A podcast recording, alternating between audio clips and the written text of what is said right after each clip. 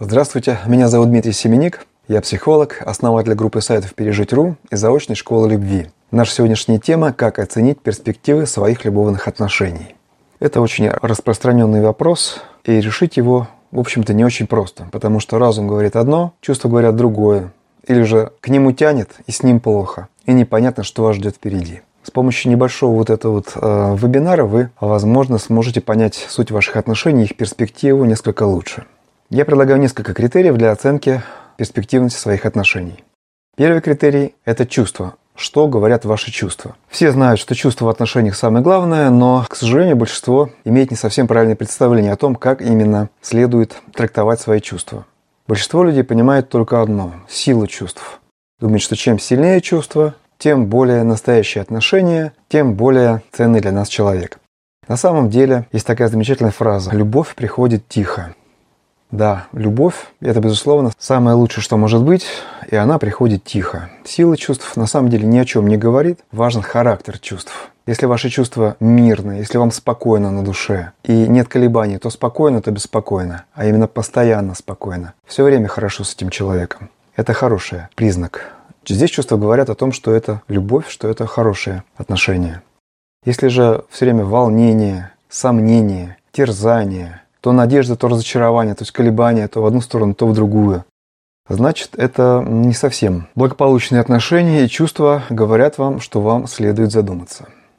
Следующий критерий – ваш главный мотив.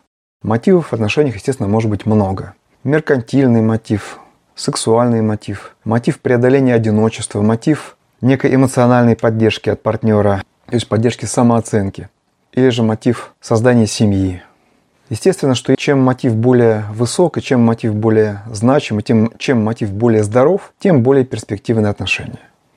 То же самое касается мотивов второго партнера. Если вы имеете возможность, постарайтесь их узнать и тоже классифицировать, да, то есть что это за мотив, насколько он серьезный, насколько он перспективный, насколько он далеко глядит в будущее, этот мотив.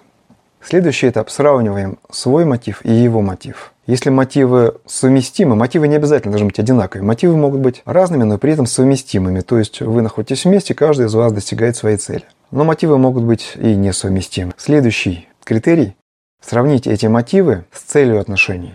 То есть с той целью, которую вы считаете перспективной. Да, ведь мы говорим, что мы оцениваем перспективность отношений. Для кого-то перспективные отношения – это те отношения, которые ведут в брак. Для кого-то те, которые ведут в сожительство. А для кого-то и месяц побыть вместе уже достаточная перспектива.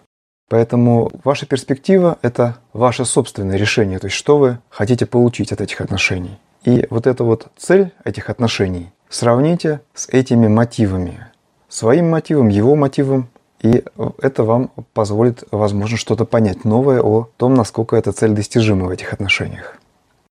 Следующий критерий – это совместимость в значимых моментах. Эти моменты не самые важные, они второстепенные, но в то же время они достаточно значимые. Например, э, возраст, уровень образования, чувство юмора, склонность к здоровому образу жизни, уровень трудолюбия, художественные вкусы, то есть вкусы к музыке, фильмам, чтению – какие вам люди нравятся и ему нравятся. То есть чем больше совпадений в этих моментах, тем лучше. Следующий пункт очень важный – это единство мировоззрений. Мировоззрение – это самый фундамент нашей личности, фундамент отношений. Поэтому, если здесь совпадения нет, то это уже малоперспективные отношения, по крайней мере, в качестве длительных отношений. Это отношение к цели брака, то есть понимание, для чего вам этот брак допустимость абортов. Если, допустим, вы не хотите делать аборт, а он хочет делать аборт или готов, по крайней мере, их делать, то это может привести к очень неприятной э, ситуации. Желаемое количество детей. Если вы хотите в будущем иметь детей, часто очень бывает так, что она хочет детей, а он вообще не хочет, или она хочет, допустим, троих, а ему достаточно одного. И это очень серьезная проблема. Понимание мужской и женской роли в семье. Да, если женщина думает, что она будет главой, а мужчина думает, что он будет главой, что получится у них в итоге? У них должно быть как минимум единое представление о роли мужчины в отношениях, но хотите вы семью или нет, это опять-таки вопрос к вам. Понимание цели жизни. Из э, понимания цели жизни проистекает понимание цели отношений и, и семьи в данном случае. И поэтому цель жизни определяет почти все. Уровень порядочности. Да, если вы, допустим, человек порядочный, не лжете, не обманываете, не делаете никому плохо, а он поступает наоборот, будет ли вам с ним комфортно? И, наконец, понимание смысла жизни и связанные с этим э, вопросы религии. Если кто-то из вас религиозен, то опять-таки насколько совместимо ваше мировоззрение в этом плане.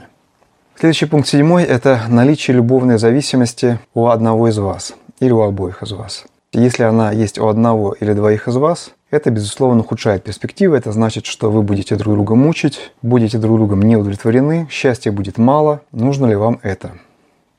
Вот, собственно говоря, все критерии, о которых я хотел сказать, это самые основные критерии. Безусловно, сложно так вот взять, запомнить и как-то проанализировать.